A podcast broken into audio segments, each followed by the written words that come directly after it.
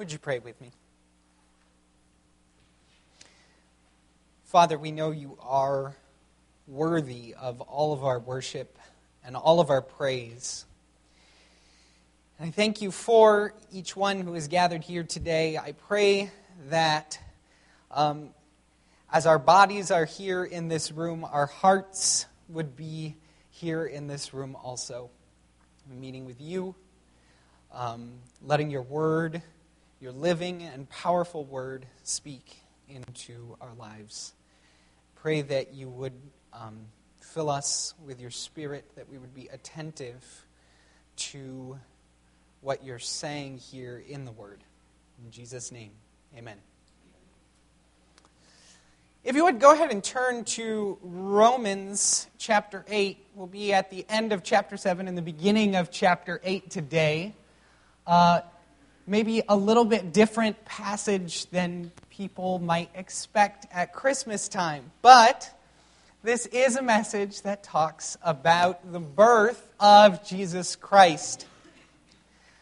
God the Father sent his Son to be born as a man to save sinful men. Amen? uh, the, the Son, God the Son, was born as a man. This doesn't sound too profound to our ears. Um, we, we've all heard this before at this point uh, in our lives. And during the Christmas season, we hear this a lot. Jesus is born. Even people who are completely secular people know that Jesus was born on Christmas. We sing songs about it and we hear sermons about it, and today is one of those sermons. But my hope today is um, to draw your mind past the Christmas story to the reality behind the Christmas story, what it means that God came in the flesh. And a couple weeks ago, we had a message on Emmanuel, what it means that God is with us. Um, today is a little different. It's about the significance of the fact that God came in human flesh. God the Father sent his Son to be born as a man, as a human with human flesh, to save sinful men. So we are going to read the text, and uh, this is some dense language. Um, this is a very famous section. A lot of people find it confusing. But I, I want us to read a good chunk of this text, and I really want us to focus and really hang on every word. So I'm going to do something we don't often do and ask you if you are able, go ahead and stand with me as I read. Um, and I'm going to read from Romans 7:13 through 8:8. Really try to read along, focus on the text, starting in chapter 7, verse 13. Has then what is good become death to me? Certainly not. But sin, that it might appear sin, was producing death in me through what is good, so that sin through the commandment might become exceedingly sinful. For we know that the law is spiritual, but I am carnal, sold under sin. For what I am doing, I do not understand. For what I will to do, that I do not practice. But what I hate, that I do. If then I do what I will not to do, I agree with the law that it is good. But now it is no longer I who do it, but sin that dwells in me. For I know that in me, that is, in my flesh, nothing good dwells. For to will is present with me, but how to perform what is good I do not find. For the good that I will to do, I do not do. But the evil I will not to do, that I practice. Now, if I do what I will not to do, it is no longer I who do it, but sin that dwells in me. I find then a law that evil is present with me, the one who wills to do good. For I delight in the law of God according to the inward man. But I see another law in my members, warring against the law of my mind, and bringing me into captivity to the law of sin which is in my members. O wretched man that I am, who will deliver me from this body of death?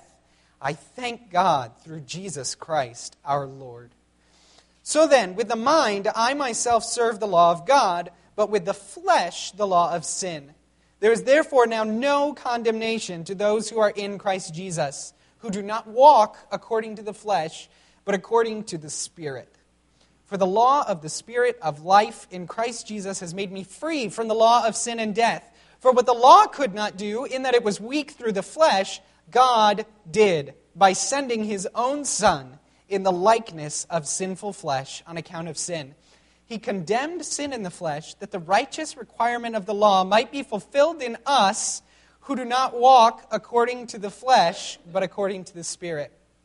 For those who live according to the flesh set their minds on the things of the flesh, but those who live according to the Spirit, the things of the Spirit. For to be carnally minded is death, but to be spiritually minded is life and peace. Because the carnal mind is enmity against God, for it is not subject to the law of God, nor indeed can be. So then, those who are in the flesh cannot please God. You may be seated. Thank you for standing with me. I, I think it helps to, to untangle all of that dense language. So, the book of Romans is considered by many to be Paul's magnum opus. Uh, it, it's a very um, logically established book. It reads like a legal case. Paul talks about all the doctrines relating to salvation, all of those Asian words. We talk about justification, sanctification, predestination, glorification. All those words show up in Romans 8 alone. All throughout the book of Romans, uh, we, we have all these big thoughts about what it means to be saved and how salvation works. And so, to set the context of our passage here, in Romans 7, at the beginning, Paul is discussing the law, the law of Moses. And he's talking about how we're not under the law, we are not under the law's power anymore. So, we have no problem believing that we're not under the law and having to obey it. But the law you know, we tend to think of it in this modern Western way as like a code of ordinances. When we think of the word law, we think of laws, tax laws, and laws about driving, and laws about whether you need an aisle that's four feet wide or two feet wide. We, we think about all these little ordinances that are written up in a code somewhere. But the law, as it's conceptualized in the Bible, is more about authority. It's about power. It is a whole unit. It's not a list of it is it was a list of commands, but but the the law was a whole unit. If you offend the law in one point, you are guilty of all. And we are out from the authority of that law. That's what the beginning of Romans 7 is about. We live by the Spirit, verse 6 says, not by the letter of the law. Well, then verses 7 through 12 talk about how the law isn't bad, the law is holy. And we see a transition here in chapter 7. Paul starts talking about the law of God. Now, we'll define this a little bit more later. The law of God is bigger than the law of Moses. Um, the law of Moses was God's plan for Israel from the time of Moses to Christ. But the law of God is before, before and after that. Cain broke the law of God when he murdered Abel, long before Moses wrote down the law. And, you know, the cities of Sodom and Gomorrah were judged by God for breaking his law, again, long before Moses. So, so we see the law of God here that we're talking about is bigger than just the law of Moses. And verses 13 through 20 that we just read, he's talking about how he wants to obey the law of God. He wants to live a righteous life. In his inner man, he delights to do the law of God, verse 22 tells us, but he finds that his flesh is unable to do it. His flesh takes what is holy and actually uses it for sin, verse 13 says. Sin, that it might appear sin, was producing death in me through what is good. God's laws are good, but sin takes those laws and uses them to produce death. And then verses 21 through 25, this, this passage of anguish for Paul. Oh, wretched man that I am, who will deliver me from this body of death? I thank God through Jesus Christ our Lord.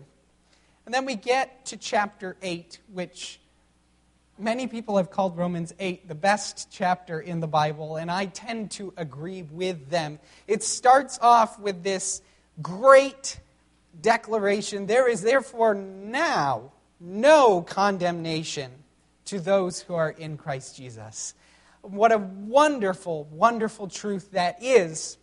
And so we have this assertion here in Romans 8:1. No condemnation for those who are in Christ. And then we have following this a series of statements that begin with for, for, for, because, for. So Paul has built up to this no condemnation point, and then he's going to explain it a little bit for us. And what we find here in Romans 8 1 through 7, uh, well, really verse 8 2, is that we have three truths, three big truths about life in the flesh. So, truth number one is that your actions reveal where you have set your mind. Uh, that seems pretty straightforward, doesn't it? Action and thought go hand in hand.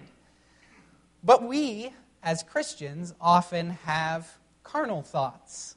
And those are not necessarily sinful thoughts. They can be sinful thoughts, but they don't have to be. Things like grocery lists and schoolwork and sports and entertainment are not intrinsically sinful, and they occupy a lot of our thoughts. Um, but Colossians 3 2 tells us, set your mind on things above, not on things of the earth. And then we see here in verse 5 those who live according to the flesh set their minds on the things of the flesh, but those who live according to the Spirit, the things of the Spirit. So, what are, what are you setting your mind on? Are you spiritually minded? I think here we can tend to um, jump to an extreme conclusion. You hear people talk about that all movies are sinful because they're a waste of time. And, and you hear things like this from people. People have lots of opinions about everything uh, we can jump to this extreme conclusion well, I need to be spiritually minded. That means I need to put on headphones that are blasting Scripture 24 7. I need to have it on my ears while I sleep to make sure I'm spiritually minded. I think what this is talking about here is the end of your thoughts.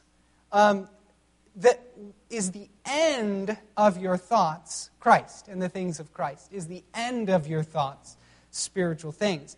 Our actions reveal where we have set our mind. So if we want to know what the end of our thoughts are, then we need to look at our actions. So just to, one, one of those things I listed before, grocery lists. Well, you need to think about grocery lists if you want to live. You need to think about what food you're going to buy and eat. But if you're thinking about that food because you want to gratify your own desires about food. I know my doctor says I shouldn't eat this, but I want to, so I'm going to buy it at the grocery store. Well, that's obviously not good. If you are, however, setting your mind on spiritual things, things of Christ, and saying, okay, Lord, as I go into the grocery store, I want to purchase things that will honor you, well, that's good. That's setting your mind on things above. So, to know whether or not we're doing this effectively, we look at how we are spending our time. Those who live according to the flesh set their minds on the things according to the flesh. Those who live according to the Spirit, the things of the Spirit. If we are living according to the Spirit, it means that our mind is set on the Spirit. So when we look at our own lives, we need to see the spiritual fruit of God in our daily lives. And we're not going to turn there, but I want to um, call you to mind the story of the disciples in the Garden of Gethsemane. So they've had the Last Supper, and um, all the disciples thought that they had set their mind on Christ. Peter has his declaration I will never deny you, even if it means death. And we know how that turned out. But all the other disciples joined in too. All of them left that upper room saying, God, Lord Jesus, you are God, we are with you, and we are with you even if it means death. And so then they go out, and Jesus says, Stay awake, watch and pray, or you're going to enter into temptation. And he goes off and prays by himself. And he comes back and finds him sleeping. And he says, Wake up, or else you're going to enter into temptation. And he goes away and prays. And then again, they're sleeping. And then what happens when Jesus is betrayed? All the disciples run away, they all flee. They thought that they had set their mind on Christ. They thought in their head that they were truthfully, fully, sold out, committed to stand with Christ, even if it meant death. But their actions showed where their heart was. They were more concerned with getting some sleep than praying to avoid the temptation that Jesus had just said, if you don't pray, you will enter into temptation. Their minds were set on carnal things, sleep. So, it's a safe assumption here that pretty much everyone here wants to please God. And you're here for the Sunday morning service. That's great. That's wonderful. I'm, I'm not being sarcastic here. It, it's, a, it's a great thing that we're all here gathered, and I hope you, in your heart, want to please God. But that desire to please God, is it brought to bear in every minute of every day of your life? Is your life one lived according to the Spirit? Is your life um, reflecting the fact that in every situation, no matter how big or small, you are seeking and following the leading of the Holy Spirit. You are submitting to the will of God rather than your own will. Because if your life doesn't reflect that in every minute, granted, this is impossible, right? In every minute, we are trying to glorify God. If our life doesn't reflect that, then we have work to do. And we cannot just sit back and say, well, I am saved. That's good enough. We have to live lives according to the Spirit. And so, if our life doesn't reflect our thoughts being according to the Spirit, we have work to do. We might have the tendency, even if we aren't just coasting by saying, I'm saved, that's good enough, we might have the tendency to plan our life around what's culturally acceptable for Christians. So it's not really culturally acceptable for Christians to miss church a whole bunch, right? So if you are public about the fact that you're a Christian, people expect you to go to church. But maybe people um, don't have any expectations for you on Christmas Eve. Maybe it's culturally acceptable to not come on Christmas Eve. And, well, if you are just basing it off what other people will think, if you are just basing it off your gut personal um, feelings about what's a good Christian life, that's not good enough. We have to be following the Spirit as He has revealed truth to us in the Word of God. So, point number one our actions will reveal where our mind is set. We know we are supposed to set our minds on God, and uh, it's up to us to make sure we're doing that to the point where our actions are in line. Point number two that we see here in verse 6 is if you are spiritually minded, you have life from and peace with God. Verse 6 says, For to be carnally minded is death, but to be spiritually minded is life and peace. So, to be carnally minded is death. This is talking about total devotion to carnal things. This is talking about people who are not saved. This is not saying if you are in Christ but thinking about grocery lists too much, well, then you're not going to go to heaven.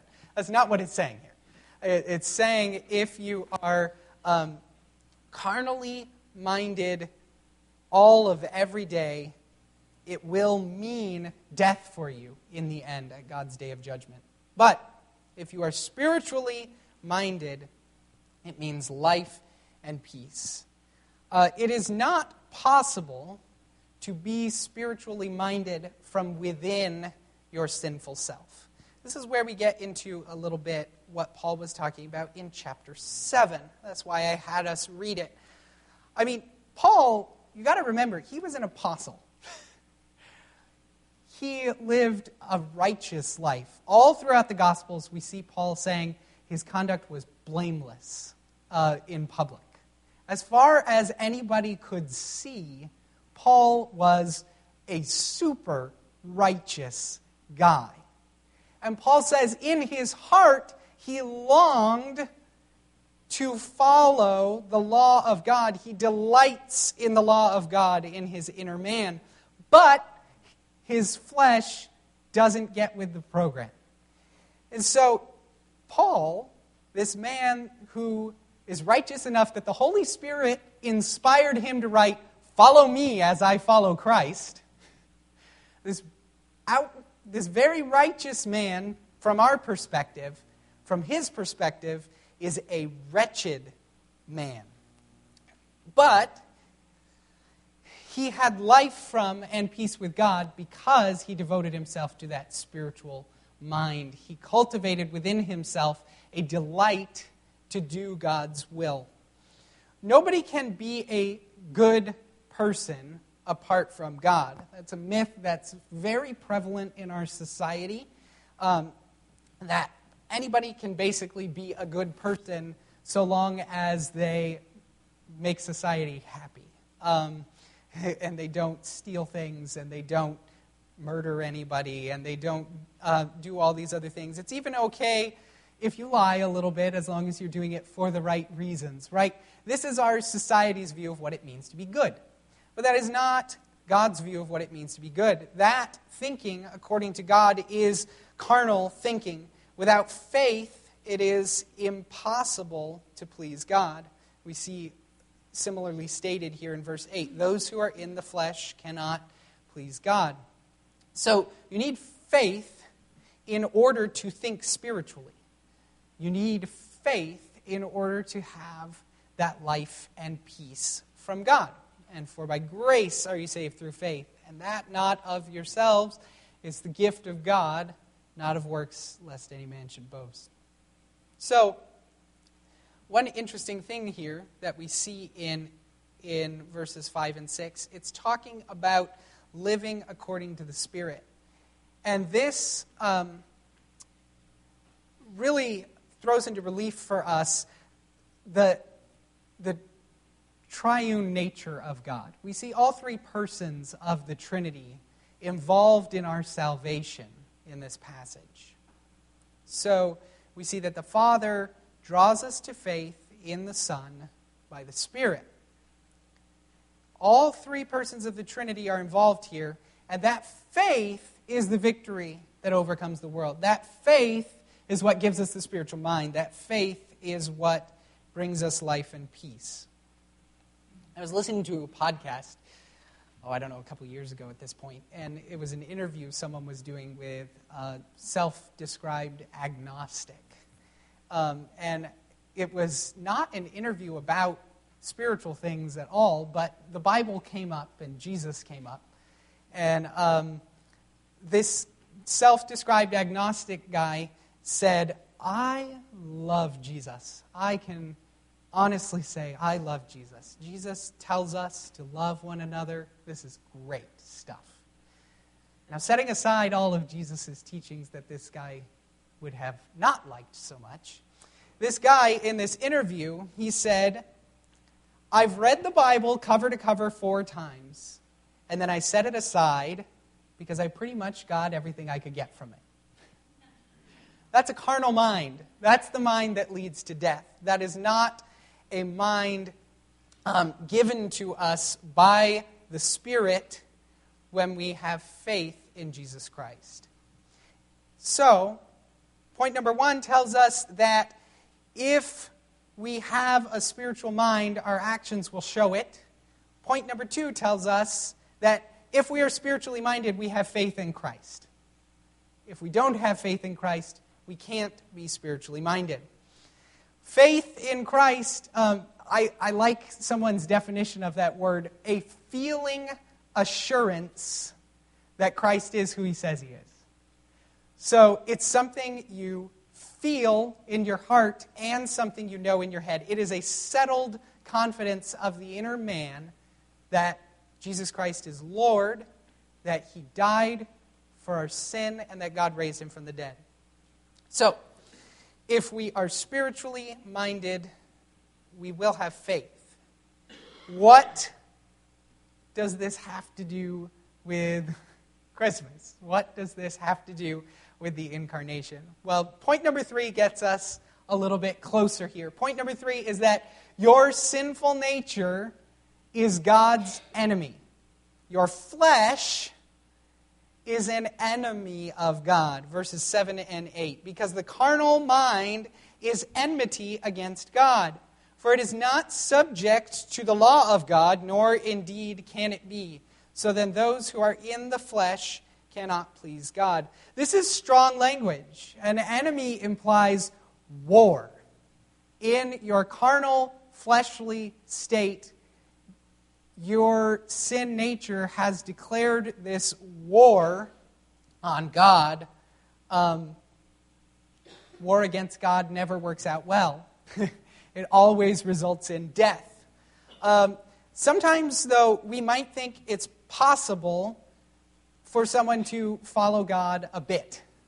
Um, we might be tempted to if, if we have an unsafe family member or something like that, if we see them coming to church with us, we might be tempted to think, phew, that, that's good to go. But sinful people, fleshly people, can do all sorts of outly spiritual things.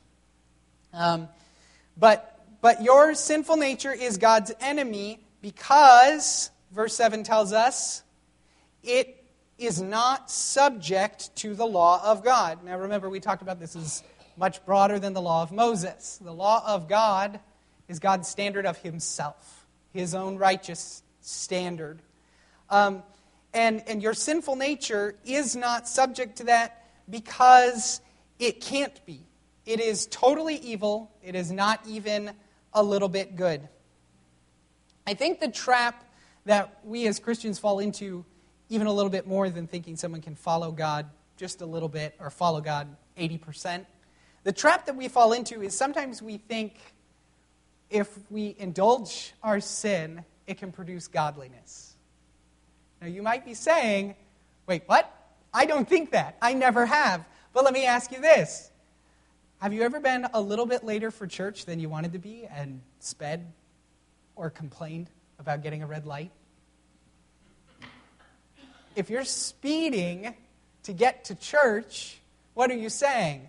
Okay, God, I can disregard the laws of man so that I can honor you by coming into church on time. I'm someone who runs late. Let me tell you, I've done that way too much. We think we can indulge our sin in order to produce godliness, but it's not possible. It doesn't work. Another trap that we often might fall into is if we realize that we are trapped in a sin, if we keep losing our temper or something, we might be inclined to put off confessing that to God until we've worked on it.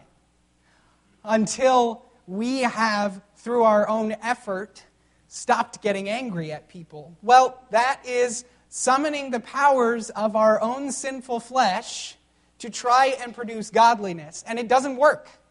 No matter how hard you try, you are utterly incapable of pleasing God with your flesh.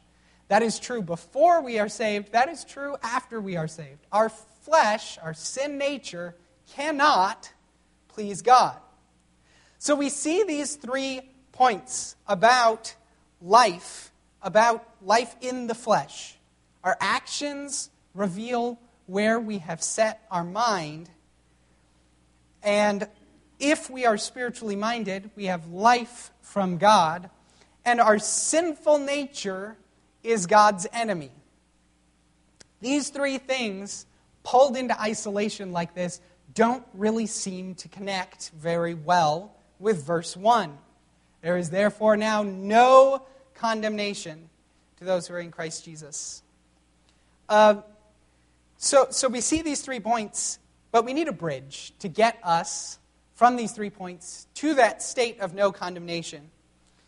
And the bridge, obviously, is Jesus. It's Jesus Christ. We see it there in verse 1. No condemnation to those who are in Christ Jesus. Those who are outside Christ Jesus don't have this promise. So we know the bridge is Jesus Christ, but Paul is more specific than that.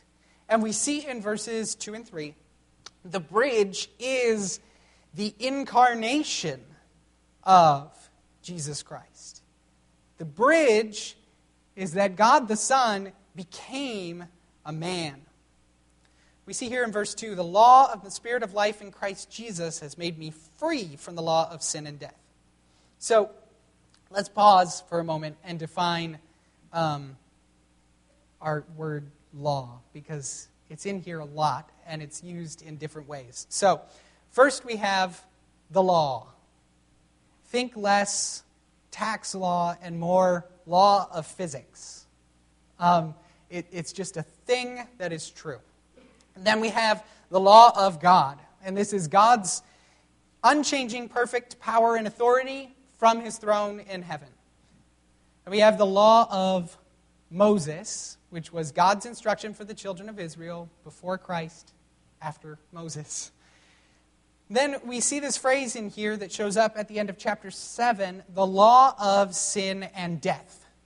This seems to refer to the fact that our flesh is trapped in sinfulness. Our sinful nature is trapped in sinfulness. Paul saying he cannot stop sinning no matter how much he wants to do so. That's what the context in which he uses that phrase, the law of sin and death. And then we have this phrase, the law of the Spirit of life in Christ Jesus. And when we hit phrases like that, our tendency can be to kind of gloss over and just be like, oh, that's something spiritual about Jesus, um, and, and move on to something that's a little easier to understand. But there's a lot of value in untangling this. What on earth is the law of the Spirit of life in Christ Jesus? Well, it becomes a little bit easier to understand if we adopt that interpretation of the word law as thinking less tax law and more a law of physics or a law of thermodynamics or something. It, it's just something that is true. It is a power that we are under. Um, so, the power of the Spirit of life in Christ Jesus. This is, I believe, it's referring to the law that gets written in our heart when we get a new nature in Christ. When we are in Christ, we have the law of the Spirit in our hearts. And this is not a code of ordinances that punishes us when we do bad things. This is not saying the Holy Spirit will write us a ticket when we sin. There is no condemnation for those who are in Christ. That's true now. Um, what this is, is a law that transforms us from the inside out, from, from our deepest thoughts and affections outward. This is this, this law of the Spirit of life in Christ Jesus um, is our new nature that helps us fight our sin. And it helps bear, well, well, it doesn't help bear the fruit of the Spirit, it, it allows us to bear the fruit of the Spirit. Without that new nature, it's impossible. Um, so, so the law of the Spirit in verse 2 there is given to all who are in Christ. So, this is our new nature. This is our new man. This is talking about sanctification, right? I said we get all those Asian words coming out of Romans. Justification is right standing before God, it is guaranteeing of our delivery from final condemnation for sin. That's what we see in verse 1. And then in verse 2, sanctification, we see the process of being delivered from sin in this life. This is the fruit that the Holy Spirit brings to bear as we stop fighting against God and instead fight with God against our sin. Justification happens first, but they are inseparable. Justification and sanctification go together. So, again, the bridge to get here from there is through the incarnation of Jesus Christ. We see in verse 3 the reason why the law of Moses, I think, you, you could disagree there, but I think the best interpretation here is at the beginning of verse 3, we're talking about the law of Moses. The law could not justify, the law could not sanctify, because it was weak through the flesh. Now consider what this means. Even if you were to keep the whole law, just hypothetically, through all your human effort, you've done it, you've kept the whole law. Um, the law of Moses had statutes that would theoretically help you set your mind on God. Um, if you obeyed the whole law of Moses, your actions would give the appearance of you being spiritually minded. But the law of Moses was unable to change your heart from being God's enemy. But God made a way by sending his Son in the flesh. This is why the incarnation is so important. Don't get distracted at Christmas time by how charming the story is. Who doesn't love a story about a young woman who um, has a child and is going to be looked down on by her community, but she does it anyway because she trusts God. And, and then they have to travel, and it's difficult, and give birth in a stable, and then they have to take off and go to Egypt to run away from an evil king. It's a very charming story in and of itself, and it is true and it is good, but don't get distracted by, by the delightful nature of the story think about the big truth behind it all, which is this. If God had just chosen a human baby, and he had given that human baby special power to do miracles, given that human baby special protection from sin, if that human baby had grown up to be a man and fulfilled every element of the law, it would have meant nothing for you and me. The only reason any of this means anything for us is that God was in the flesh. Every man, every child of Adam um, receives Adam's sin. We see elsewhere here, for as by one man sin entered into the world, by Adam sin entered into the world, and death by sin, even so, by one man life enters more abundantly. Um, it had to be God in the flesh because every man is naturally God's enemy, but God can't be God's enemy. God cannot be against himself.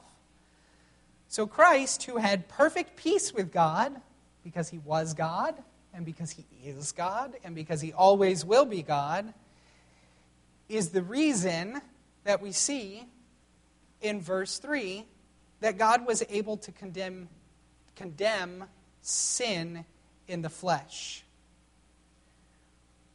Now, condemning sin in the flesh. First of all, we see here, he condemned sin in the flesh. It is something that God has done.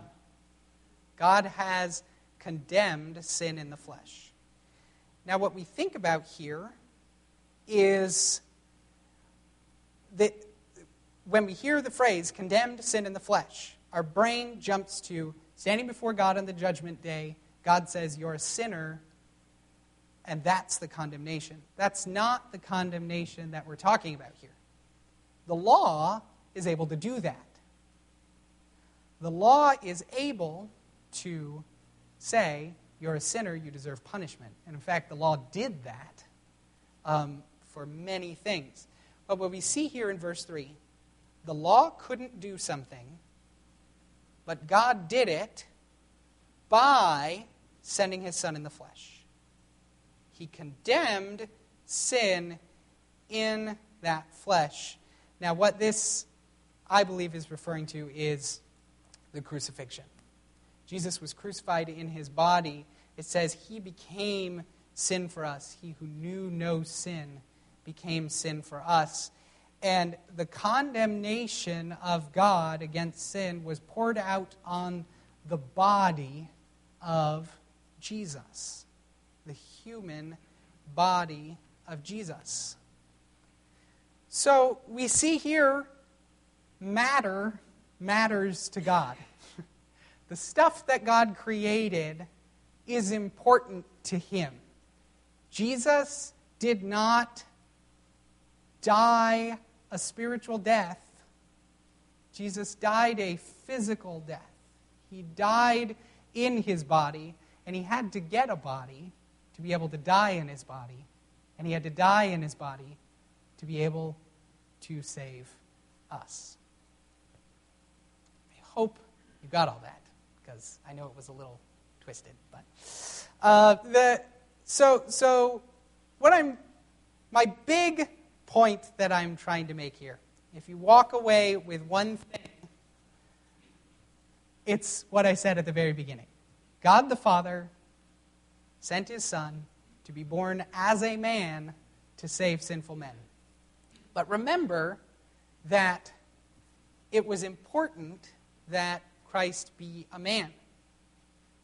It was necessary because God needed to redeem all of us. And we are people. We have flesh. We have flesh that wars against our inner man. Um, we needed all of us, all of ourselves, to be redeemed. So, what on earth, what sort of bearing does this have on our lives today? Well,